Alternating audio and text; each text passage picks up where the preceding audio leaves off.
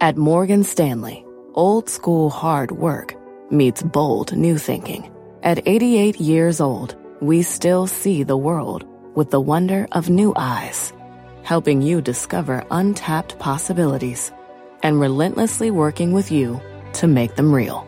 Old school grit, new world ideas. Morgan Stanley. To learn more, visit morganstanley.com slash why us. Investing involves risk. Morgan Stanley Smith Barney LLC. Nine seconds into the ledger, Will. I'm Melissa Lee. This is Fast Money. Tonight's trader lineup: Guy Adami, Tim Seymour, Karen Finerman, and Pete Najarian. Tonight on Fast, the Chartmaster is picking Mayflowers. Carter Worth is three stocks blooming with opportunity. As we kick off a new month, we'll bring you the names plus a Twitter takedown. The social media stock tumbling again today. It is now down nearly 20% in just a week. So should you buy this pullback? We'll debate that. And later, Pete is taking to the mound to pitch his next best idea. Why he thinks a strong defense is the best offense. We'll bring you his top pick. We start off with a real rally in retail. Check out the moves in these names just today. Dillard's and Gap both closing at their highest levels in six years. Macy's and Nordstrom. Kohl's too, also posting monster gains as we kick off a new trading month.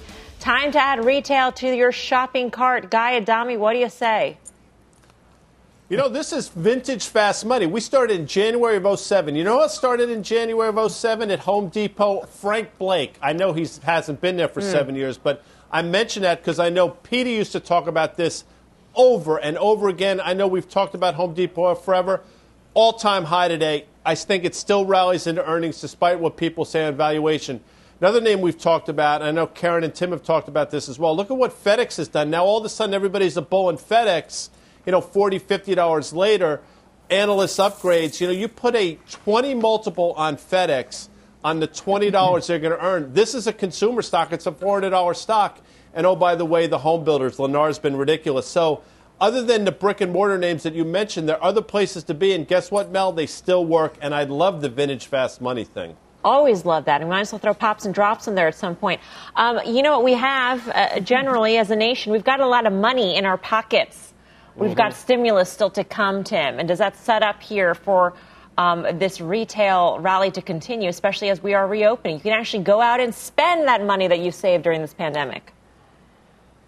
Yeah, I think so. But I, I, think a lot of this has been priced in. Let's be clear. Mm. So, Guy does a great job of putting a, a, retail status on a FedEx. I agree with that, by the way. The success that they've had going B2C, uh, very important. But, but like a Macy's and a Nordstrom and even a Gap is, is, a different story. These are broken companies that, that found a way through restructuring, to, to, through, through COVID, to, to accelerate restructuring. You, you know, Macy's had a 51 uh, 52% short interest back in last summer, July, August. Uh, it's now down to 13%. Nordstrom was in the 30s. It's now down to 8.5%. Uh, I think companies that were thought to be going out of business and, and speculators were, were pushing the pedal to the metal uh, in the worst of the crisis on these companies actually ripped people's faces off. So I think uh, a lot of these trades, look, I, have liked Macy's. It's been a long side position because I think that they've been converting to digital sales. The proportion of their, uh, of their new dollar of sales that's now digital is in the 40s. Uh, it, it's a great story from that regard. What's left? You're, you're really asking a question about, uh, you know, to what extent will disposable income continue to be high? I think well into 2022, and I think that's the question because I think we've we've priced in a lot of the reopening trade. Mm-hmm. Um, I do think real, retail will outperform love home builders here, uh, excuse me, the home improvement stores around the home builders. Um, and, and, I think Home Depot and Lowe's continue to get uh, the benefit of the housing tailwind, uh, rates at zero, people buying against their homes, and yes, people staying at home still more than ever. Have we priced in yet, though, Karen, the need to emerge from our cocoons dressed in an appropriate manner?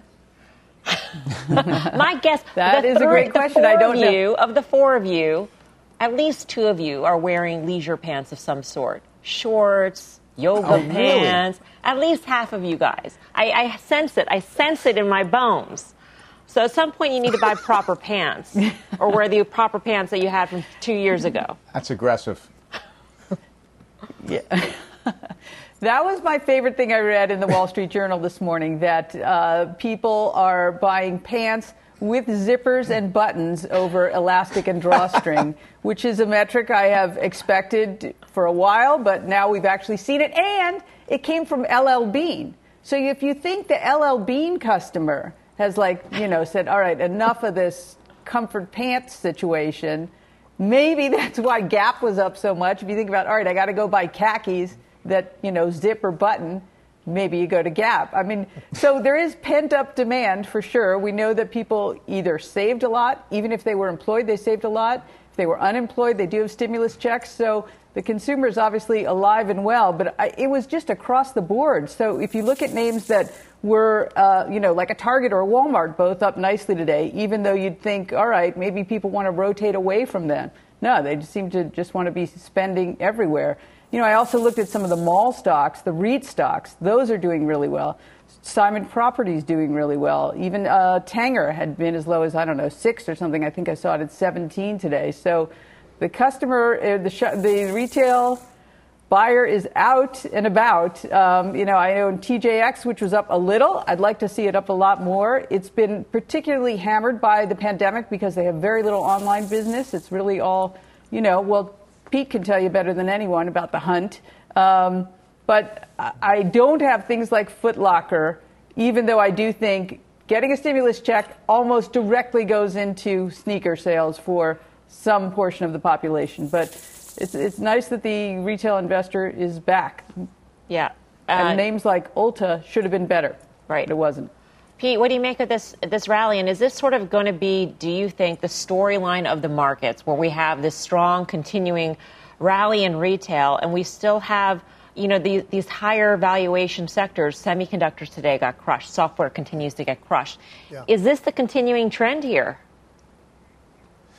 I tend to think so, Mel, and because of that, um, I've just continued to add to positions or adding new positions. As a matter of fact, Home Depot is a position that I just put on just about two months ago or whatever, and, and uh, I liked it because of all the reasons that they explained as they were going towards earnings. And it really made a lot of sense to me. And Tim talks about uh, a lot of the DIY guys that are going out there and all the home building and all the rest of it that fits into that program. But 83% digital sales. Uh, uh, I mean, that's absolutely crazy. That's what Home Depot is. 45% of their sales are to the pros. Those guys have much bigger tickets. So they really are really as, as much as we all bring up, hey, Lowe's is doing a great job in competition and everything else, and they are. They do not have the same type of, uh, of buyer that Home Depot still possesses. So I think that's really, really helpful. And then I look over at Target, another new high, all time high. All it's done is exploded the upside.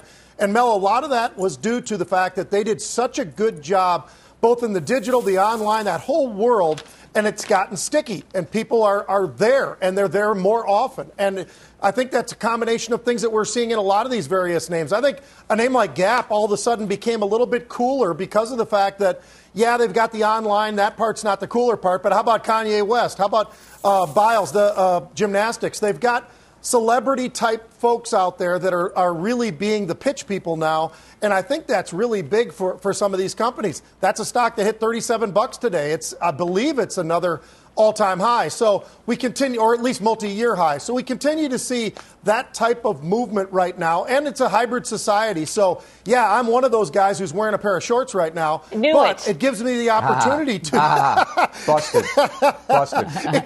and it gives me the opportunity to do that because you know what we're doing but we still go out people are still going out to dinner i mean not every state is completely shut down and everything is starting to open up a little bit more with vaccines and everything else so yes people will be buying some of the other items that they need to that do have you know buttons and do have zippers and all the rest of that tim you're raising your hand you have a question comment yeah, Mel, can you can you ask can you ask Pete if, if when he goes out to dinner that he actually takes off the shorts and puts on a pair of long pants? Well, you, I think you just asked the question to Pete. I, my guess is that he still wears shorts depending on the venue, but probably shorts is the primary. I don't know, Pete. What do you say? That's what Mel. You read it like a book. I'm telling you right now, that's that Harvard education right there. Because yes, I mean, it, it depends on the restaurant, but yeah, it's about a 50-50 call. But if it's somewhere nice, then short, you know, shorts are probably not really what I need to be having on. So I have to go to the pants. I think it's more that we've just known each other for a very, very long time. Guy, inherent in the question yeah. that I originally asked Pete in terms of the trends of the market the reopening trade, the retail trade going, continuing to go higher while we still have the continuing crush of the higher valuation names in the stock market. Inherent in that is sort of a, a pairs trade question. Is this a pairs trade to put on?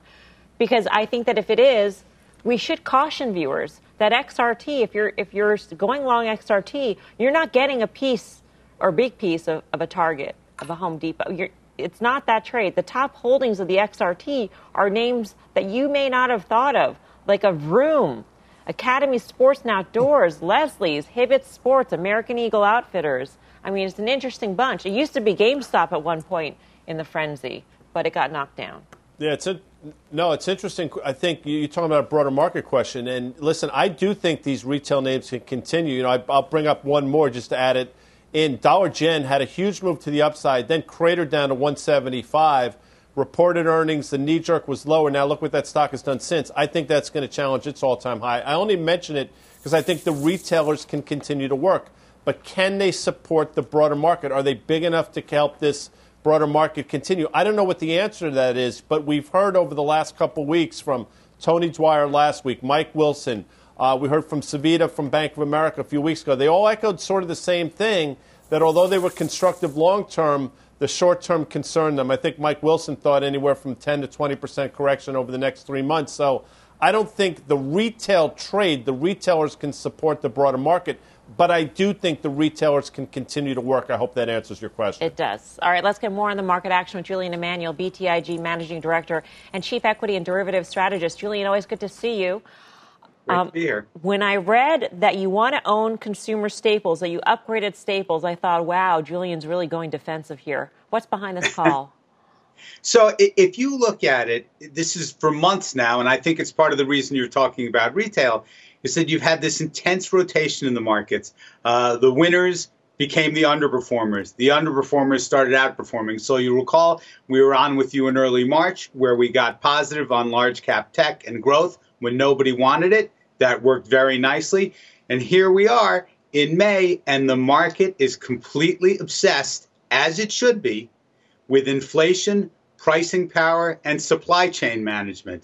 So what we did was we looked at, at uh, corporate transcripts so far during the earnings season and looked for the consumer staples names that have underperformed, that have good dividend yields, because we don't think the 10-year yield is running away north of 2% anytime soon, and have and really have been uh, lagging in an environment where they have pricing power pricing power is absolutely paramount now. And I think, again, what we'll look for when the retailers start reporting are the ones that are telling us they'll be able to pass on their price increases uh, at the store.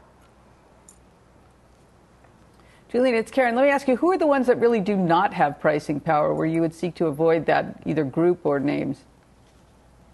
Uh, well, so so for us, the, the other side of the coin is this whole idea of supply chain management. And looking through the same corporate transcripts, what you see, there are a number of industrials, there are a number of technology companies, there's a, a few consumer discretionaries, that really some of the, the FANG type names that we know are under pressure because of the supply chain issues. They tend to be price takers for their components um, and not necessarily able to pre- pass along the higher prices. It's more about the fact that those stocks also have been high multiple outperformers in an environment where we think ultimately the focus on inflation, the, the fact that yields are likely to continue rising, even if slowly, is going to refocus people on value over growth. And those are the kinds of names that you know we think are likely going, to underperform uh, for the next several months at least. Hey, Julian, it's Tim. So, right, you're talking about value over growth, you're talking about rotation, and in reading your notes, you, you, you mentioned that the rotation themes seem to be much shorter lived. Can you explain that and that that's a negative? To me, uh, the sense that we've had a lot of rotation back and forth, cyclicals uh, to, to, to some of the high growths, to you know, value to growth, uh, mega cap tech, uh, et cetera to me suggests a lot of breadth in the market, but you seem concerned. So explain that, please. Well, so this is a, a, a long term versus short term picture, Tim. Long term, the fact that there is breadth in the market is, is decided positive. The average bull market of the last 100 years is over four years in length and rallies over 150%. We're 13 months in, we're 90% off the bottom. So long term, we think there's more to go. But in the short term, when you think about it, you tend to want to be able to identify a discrete leader, whether it's sector, style, market cap, what have you. And that narrative has sort of been lost. And when we combine that with uh, what we've seen the last two weeks, with the VIX rising simultaneous to the S&P 500 rising, that has almost every single time, certainly in the last three years, been followed by a pullback. Julian, great to speak with you as always. Julian Pleasure, Emanuel of BTIG, whose price target for the S&P 500 is still 4,000 uh, by the end of the year. And so, Guy, that is you know roughly 190 S&P points lower from where we closed today. Do you agree with the call of, of you want to be long staples? I don't think it's unreasonable. I mean, you're looking for places where valuations sort of make sense. I mean, they're not, they haven't gotten crazy. So, and, and I got to tell you, the move in some of these semis is absolutely concerning. I mean, we'll probably talk about that again in the show, but you know, you've had some great earnings releases out of so many of these names, and the price action has been, in a word, lousy. So maybe Julian is onto something, and he echoes a lot of things that the three people I talked about before had, had said as well. So you know, I, I, I sort of like what Julian's putting down, and I sort of dig him generally. So good for him. Coming up, the Twitter tumble. The social media stock falling again today. It's now down nearly 20% since reporting earnings last week. So is it time to buy this weakness? We'll bring you the trade. And later, we're gearing up for Lyft. The company reports results tomorrow after the bell. We've got your setup into earnings. Stay with us. Much more fast money after this quick break.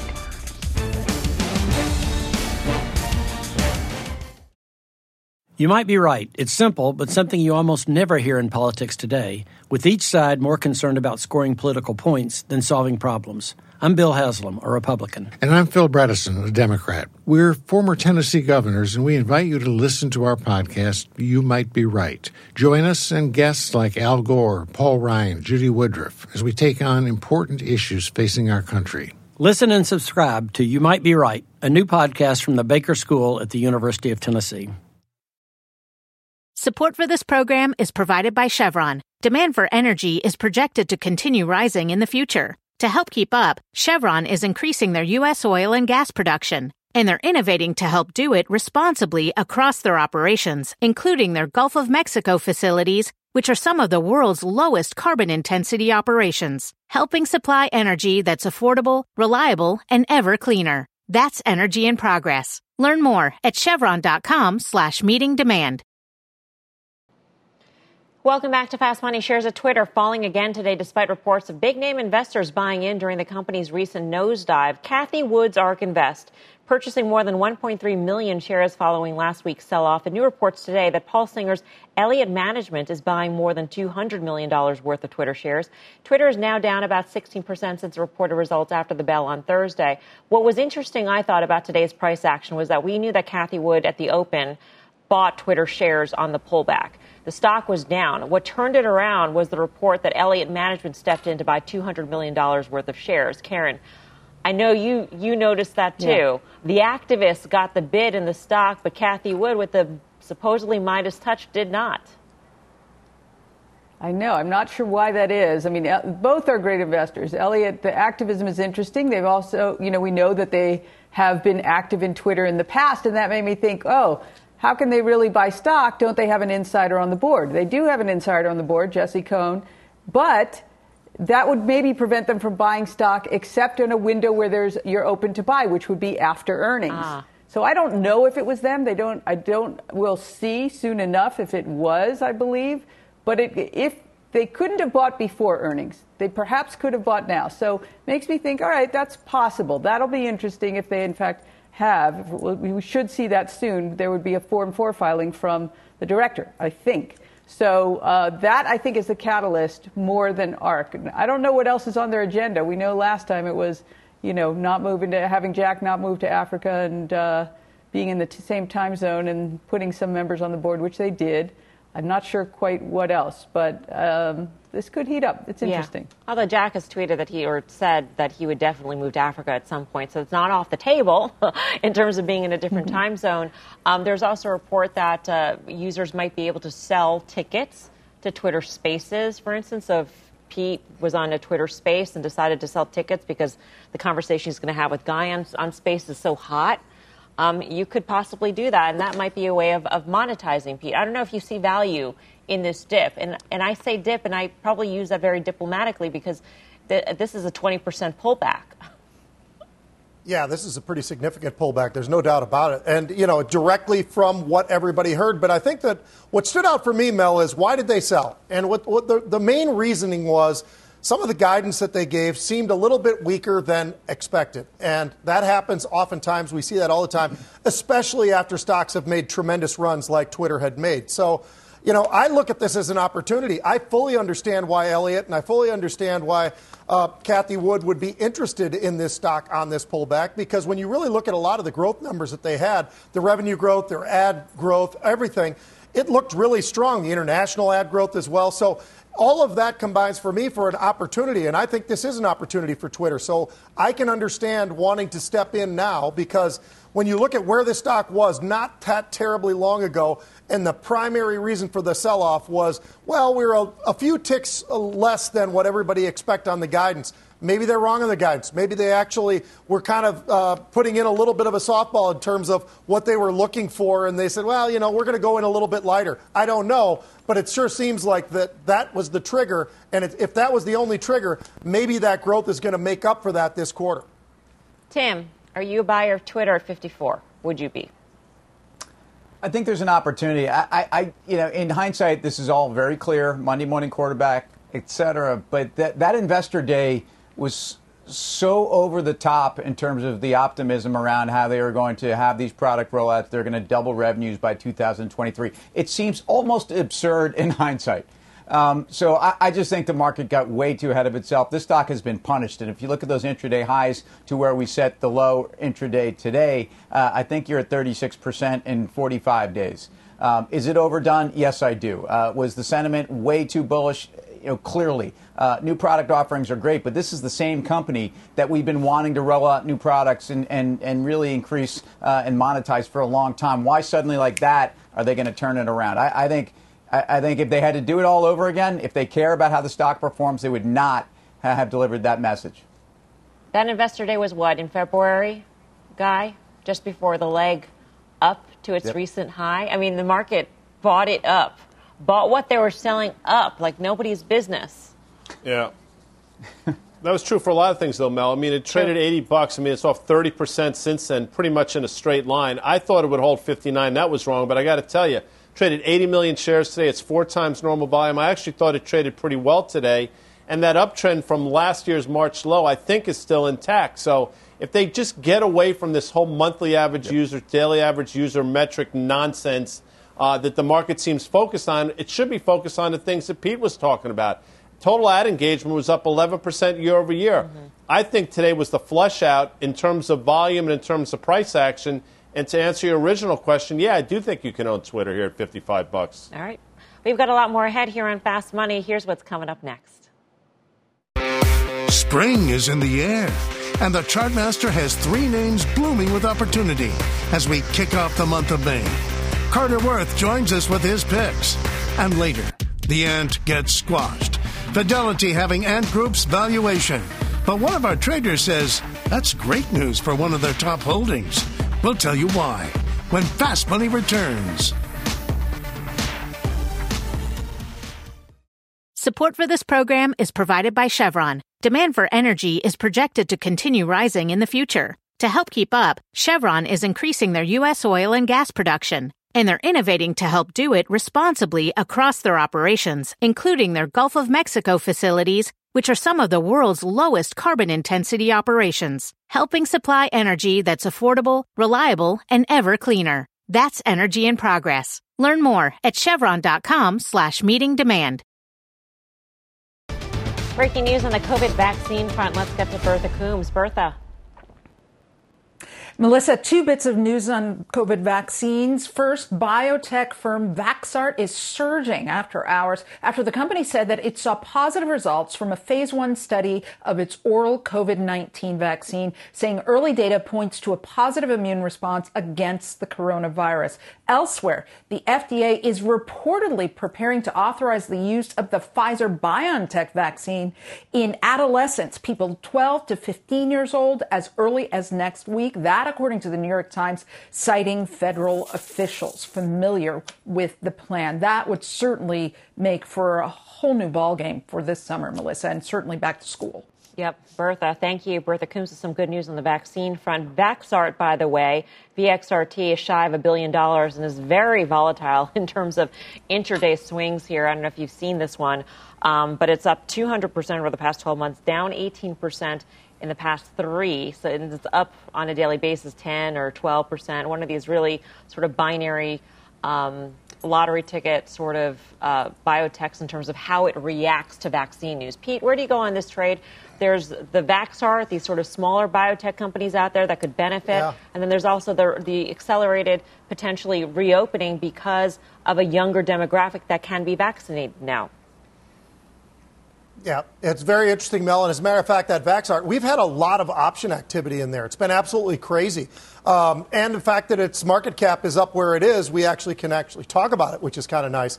But I'll tell you what, it's been an absolutely unbelievable performer, as you were just pointing out. But it has had a lot of volatility up and down. I love that name. I think they're one of the ones that reacts the very most. I think when we hear any kind of news there. I'm also in J and J, not because of this reason alone, but certainly when you're talking about vaccines and Pfizer as well. I think that there's a great uh, piece for each and every one of those. But I think the reality is Vaxart, if you're looking for something a little bit closer to go right at vaccines, right at something like COVID, this is one of those names. I think those other names, you're looking at great pipelines, great companies that have been around, around forever, and they will continue to flourish and continue to build upon what they've already done in such an unbelievable warp speed, as they call it. Uh, but, but I'm still amazed by this, Mel. I don't know if people fully appreciate how fast this was done and how accurate they've been, at least up to now. Yeah, absolutely.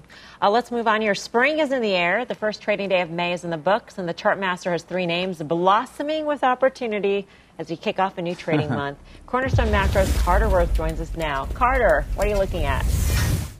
Sure. So, what do we know? We know before we get to the charts, the S&P 14, 15 months later is about 20 plus percent above its pre pandemic level from which it crashed 35%. So I have three stocks. They're completely different. One is just back to its pre pandemic high, so it's unchanged in 15 months. One is down 20%, and one is up 30% above its pre pandemic high. But they're all at buy junctures by my work. Let's look at them. The first, just one chart, it's CVS. So here you can see it. It is sitting here right at the level from which it crashed, along with all stocks, before the pandemic hit. I think that's an opportunity. It is unchanged, it is coiling, toying with the prospects of breaking out above those former highs, as we've seen in so many stocks. So, a circumstance that is viable. Look at the next stock. It's a totally different circumstance. This stock, AT&T, is down some 20%. You can see it there from its pre-pandemic level, but it's an opportunity for a different reason from my seat. It's a bearish to bullish reversal, a stock that has been basing and bottoming and is starting to show impressive relative strength and bullish price volume correlation with headroom, room to run. And the third and final stock is completely different yet again. Texas Instruments, a good and steady uptrend. This stock is way above its pre-pandemic level, 30 35%, much more than the S&P. But you can see this order very orderly sequence. This pullback, this is exactly 10%. We just dropped from 197 to 177. All of those dips over the past year have been about that, 8 to 10%, and we think this is just yet another one. So it's a, a buyable moment of weakness. All three are different, but all are at buy junctures, at least to my eye. Carter, thank you. Carter Braxton Worth of Cornerstone Macro. Karen, I know you like CVS. I do, right. To my eye, which is different than Carter's eye, but I love to hear that or see that we see the same thing. For me, CVS is really a um, value first, right? Um, and one of the lesser thought about parts of CVS is their Aetna business. This was an acquisition a couple years ago, and if you look what's happened to the other insurers, that those have all done really well. And I think it is a reopened trade as well, both people getting vaccines, but going there and you know buying whatever sundries that maybe they bought on Amazon before. And I think that will continue. I don't think this is a one time only. I think we'll see people getting vaccines or flu shots more than they used to in the past. And so with the valuation here, and um, I think the, the business has momentum to the upside. To me, this is as a value trade. This is about this is the best one I've seen in a while. Of the three charts that Carter laid out, Guy, which do you like the best? CVS, AT&T. So would you rather rather? I love that. I mean, I can play that game because I understand the rules. CVS, Charlie, Victor, Sam.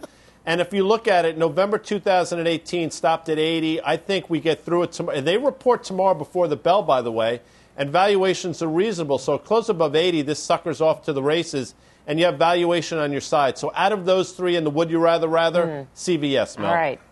Coming up out of the ether, Ethereum blowing through a new record high. It is now quadrupled this year alone. So is this the new crypto king? We'll debate that. But first, Pete is taking the mound to pitch his next best idea. He says this stock is a total home run investment. We'll bring you the name when Fast Money returns.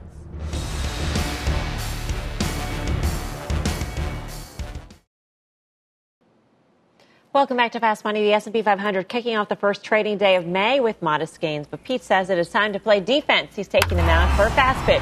Pete, take it away.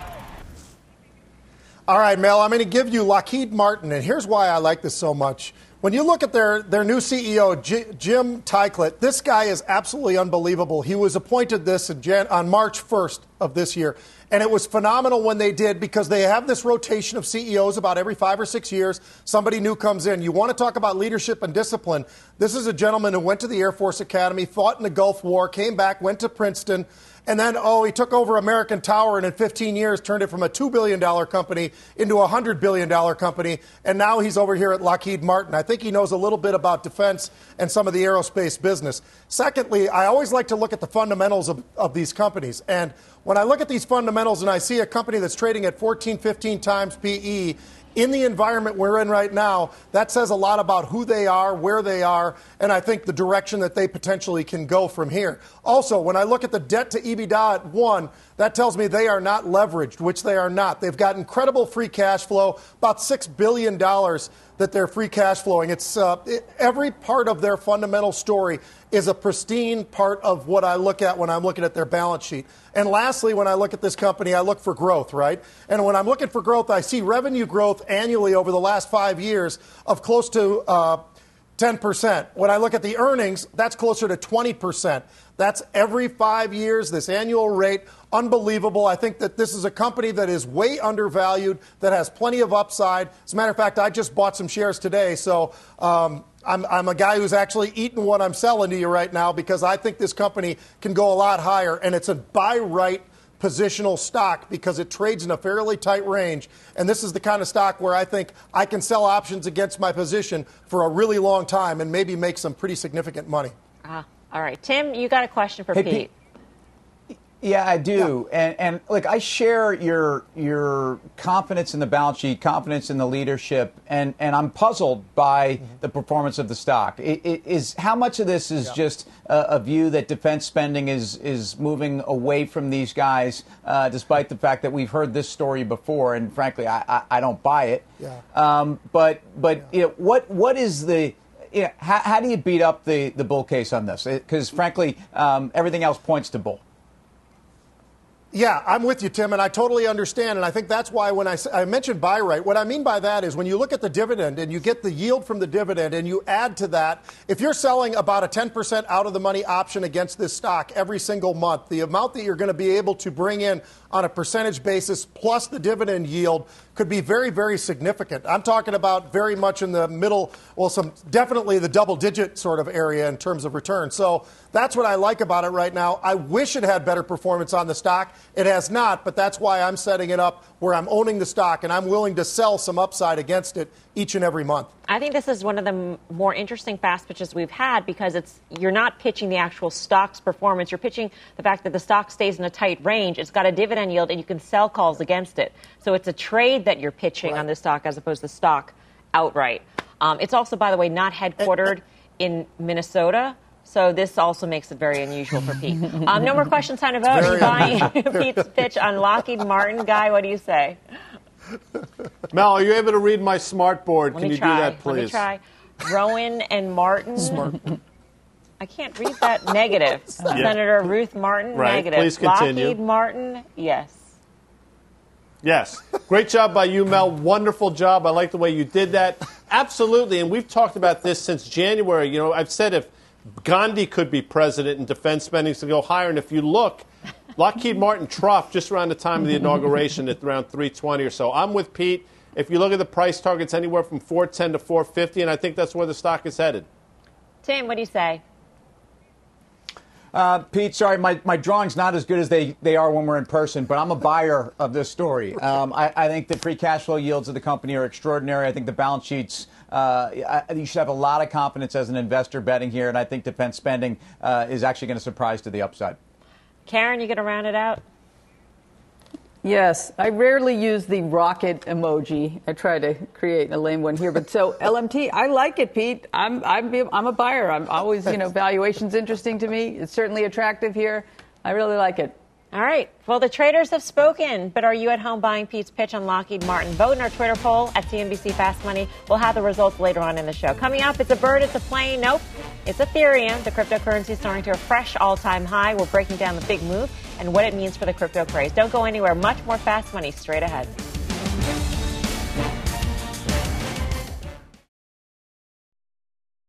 I knew there'd be a question on Bitcoin or crypto, and, and uh, I thought to myself, well I've watched these politicians dodge questions all the time, you know, and and, and uh, I always find it kind of disgusting when they do it. But the truth is, I'm going to dodge that question. Uh, of course, I hate the Bitcoin success, and I don't welcome a currency that's so useful and to kidnappers and extortionists and so forth. Nor do I like just shuffling out a few extra billions and billions and billions of dollars to somebody who just invented a new financial product out of thin air. So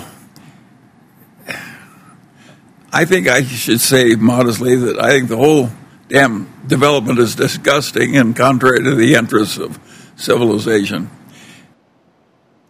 Strong words. Uh, that was Warren Buffett and Charlie Munger. This took place over the weekend at the uh, annual shareholder meeting of Berkshire Hathaway. Bitcoin moving slightly higher today. Of course, year to date, it has doubled. But the big story in crypto land, Ethereum, the cryptocurrency surging nearly 11% today to an all time high. It is now well above 3,000 thanks to the NFT craze and all the transactions. It's all about the network effect. It's all about the transactions that take place. One and a half trillion dollars in transactions in the first quarter alone, which is more than the seven prior quarters combined, Tim. It is amazing. So the, the, the, validation for Ethereum is uh, front and center, and whether it's the numbers you're talking about, whether it's seven new, uh, seven million new uh, Ethereum addresses uh, now to 55 million, whether it's the EIB issuing 200 million dollars of bonds uh, on an Ethereum network. Uh, you know, there's no question that there there is use case. Whereas I think people have questioned what a lot of digital to- digital tokens or altcoins and, and whatnot could be used for. There's no question about what this could be used for. So, uh, I, you know, this is to me, for, for the skeptics out there, this is such an easier story to get behind, uh, especially in a world where NFTs have run wild. And, and that development, in, in terms of digitizing assets, um, is only just begun. So, it's an exciting time. I'm long, uh, yeah. for what it's worth the non-Bitcoin cryptocurrency universe is growing. Bitcoin's market market value as a percent of total crypto market value is below 50 percent. Guy, for the first time in, a, in ever, first time ever, I should say. right. Which is amazing. Think but about it. I mean, the whole universe is now 2.3 trillion dollars. It would be the biggest, right? It'd be the biggest company on the planet at 2.3 trillion dollars. And you know, I might, you know, listening to Mr. Buffett and Mr. Munger talk, I'm going to issue the "Get Off My Lawn" coin, and I'm going to I'm going to make a fortune. Because that's exactly what they sound like. I mean, the arguments are so 2012. I'd love to hear what BK has to say or, or what some other folks. i would love to hear uh, what, like, a Mikel Jolet, who we've had on the show, say, and Michael Saylor say. So, listen, I understand why there's still some skeptics out there. I'm probably somewhere on either side of the coin, but no pun intended. But to hear those two guys talk, I mean, it's like 2012 redux. Yeah, well, the market, the market tells the truth, right? So we'll see. Coming up, Lyft on deck to report earnings tomorrow, but options traders are betting it is time to pump the brakes on this one. We'll break down the action. Plus, it's not too late to vote in our Twitter poll for Pete's fast pitch on Lockheed Martin. Cast your vote at our Twitter handle at CNBC Fast Money. We'll get you the results at the end of the show. Don't go anywhere. Much more fast right after this.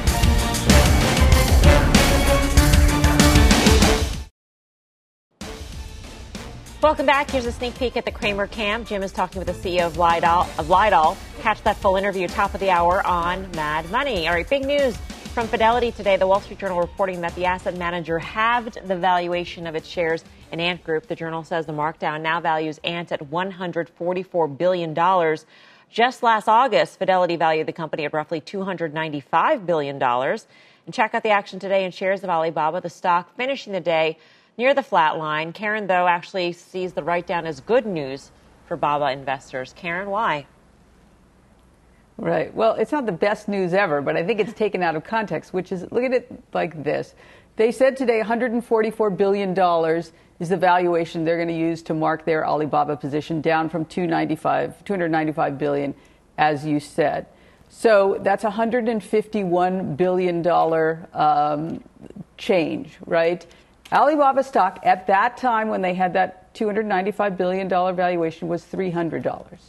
And yet, the amount of the write down, which is 151 billion, if you take Alibaba's share, they only owned a third of it, and you take that gets you 50.3 billion. You divide it by the number of shares of Alibaba there are, and you come up with $18.64. That's how big the write down that Fidelity took is. However, if you look what's happened in the stock, the stock is down $63, right, since they had that prior valuation. So I think this is actually above where the street, this 144 valuation is actually above where the street has this embedded value of Ant Financial. So to me, I, I don't think, I think it's actually a positive because people must have had lower numbers in there. That $60 the stock's down and yet only $18.64 of value is lost doesn't, you know, something doesn't, is is a disconnect to me. And I obviously I'm talking my book. I'm long Baba. I think it's cheap. I think that right here, I don't know. I, I would even say if Ant is valued less, that's fine as well. But one other thing that's really important, Ant is the they don't Alibaba from the position Ant does not see anything in their income statement. It is only on their balance sheet the value of the equity, right? So that's this is just kind of noise. Blah blah blah. Put it all together. I don't see this as bad news at all. It, it, was sort of spun that way. It shouldn't be. I'm long Alibaba. I think this is way overdone, particularly on the Ant news. Really quick, Tim, um, on Alibaba, you, you've long said that basically Ant is nothing in issue, or, you know, yeah. you don't consider it anything in the valuation of Baba. Well, I, I, feel as if we'd we'd written it down in the in the in the market value of Alibaba, similar to what Karen did with a, just a great sum of the parts kind of uh, you know breakdown of, of Alibaba shares. So I, I, just think when you when you consider the assets here uh, and you look at the dominance also though of the platform overall, where their GMV is growing, where they are relative to their peers in, in Asia, mm-hmm. the fact that also look they they have publicly and clearly uh, said that they got ahead of the government more or less um, and that they accept their fine. And I believe they thanked the government for their fine. Yeah. Um, this is exactly as an investor what I wanted to see. um, I think this is one of the most interesting value trades in mega cap tech. Hmm. All right, let's get to earnings now. Lyft is on deck after the bell tomorrow. Options traders aren't convinced the rideshare stock will impress. Mike, what are you seeing? Yeah, so right now the options market is implying that Lyft could move about 8.4% or so higher or lower by the end of the week. That's somewhat less than the 10% that the company has averaged the week they've reported over their eight reported quarters as a publicly traded company.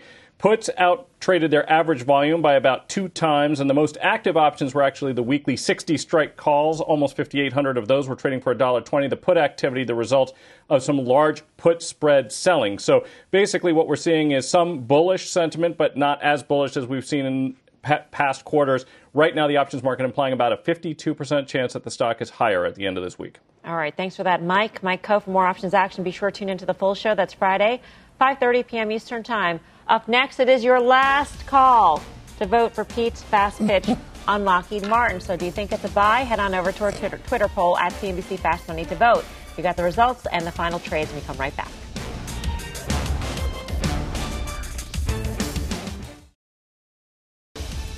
Do not miss tomorrow's CNBC Small Business Playbook. Join Robert Herjavec Melissa Bradley, Neil Bradley, along with Gary Vaynerchuk and more of the trusted, of the most trusted voices in business to deliver critical advice and vital resources to help owners overcome extraordinary obstacles and stage a strong comeback. Check out the full lineup and register now at cnbcevents.com slash small business playbook. Time to reveal whether you at home are buying Pete's fast pitch on Lockheed Martin. Survey says, home run, home run, Pete, you win. 60% of voters are playing offense with defense. LMT. Nice win. Time for the final trade. Let's go around the horn. Pete, the victor, what do you say? Well, I got to go with Lockheed Martin. I, th- I, think they're right. I feel like I'm right, so I think it's a LMT as the stock to buy. Chairwoman. Yes, nice pitch, Pete. Um, I like CVS tomorrow morning. Not so much, it'll be earnings, but I want to hear their outlook as well. Tim.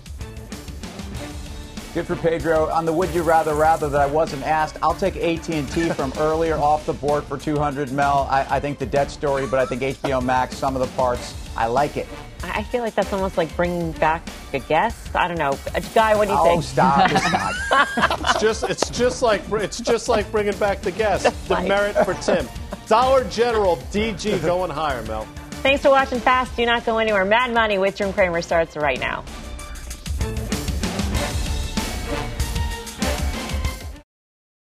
You might be right. It's simple, but something you almost never hear in politics today, with each side more concerned about scoring political points than solving problems. I'm Bill Haslam, a Republican. And I'm Phil Bredesen, a Democrat. We're former Tennessee governors, and we invite you to listen to our podcast, You Might Be Right. Join us and guests like Al Gore, Paul Ryan, Judy Woodruff, as we take on important issues facing our country. Listen and subscribe to You Might Be Right, a new podcast from the Baker School at the University of Tennessee.